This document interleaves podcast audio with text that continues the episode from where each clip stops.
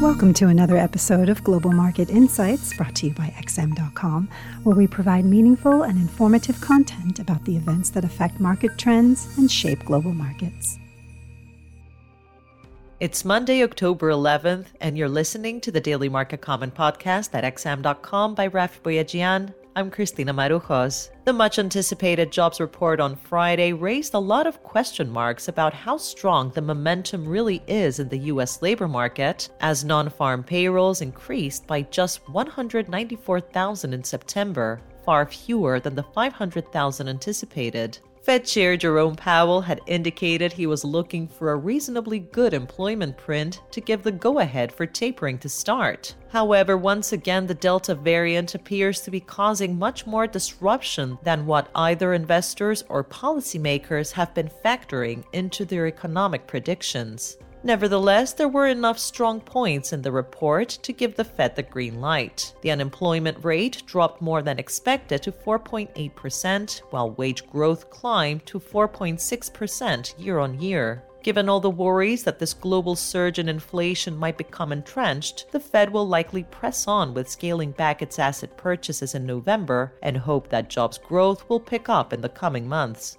Those expectations have maintained the upward pressure on U S yields in the aftermath of Friday's N F P release. ten-year Treasury yields have hit fresh four-month highs today, breaking above one point six zero percent, even as the jobs data has sparked talk that whilst nothing much has changed in terms of tapering, the Fed may now be more inclined to delay its first post-pandemic rate hike. Upcoming appearances by a host of Fed speakers this week should provide more clues as to whether markets should expect a dovish or hawkish taper decision in November. C P I numbers out of the United States on Wednesday will also be crucial in the run-up to the November second and third meeting, although the minutes of the September gathering due the same day are unlikely to shed anything new. The busy U S agenda this week is bound to keep the spotlight on the dollar, which has been soaring against the yen but retreating against riskier currencies. The greenback has jumped to near three-year highs versus the safe haven Japanese currency, closing in on the one thirteen handle today. The euro is also struggling against the mighty U S dollar, hovering around the one fifteen seventy level since Friday. But other majors, such as the pound and Australian and Canadian dollars, are advancing. Sterling climbed to a two-week high of one thirty-six seventy-three earlier in the session following hawkish remarks over the weekend by Bank of England policymakers. M P C member Michael Saunders warned the British public to expect significantly earlier rate hikes, while Governor Andrew Bailey didn't hide his growing concern about rising inflation. However, the latest rate hike bets have only modestly been boosting the pound, as apart from the supply and fuel shortages that are clouding Britain's outlook, London and Brussels are facing another standoff over Northern Ireland. The E U will reportedly unveil proposals on Wednesday to reduce checks on the Northern Irish border, but the U K government has already signaled they don't go far enough.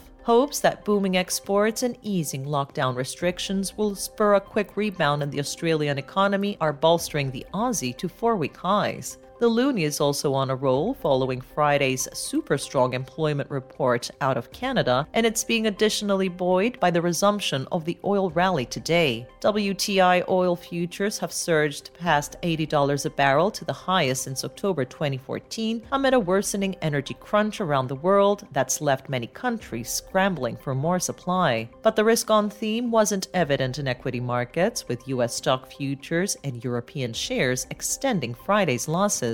Trading is expected to be somewhat lighter on Monday as U S markets are partially shut due to Columbus Day, but activity should soon pick up when the big banks kick off the quarter three earnings season on Wednesday. Wall Street ended last week higher despite the N F P-led losses, but whether stocks can recover further could depend more on what the new earnings season holds than what the Fed says this week.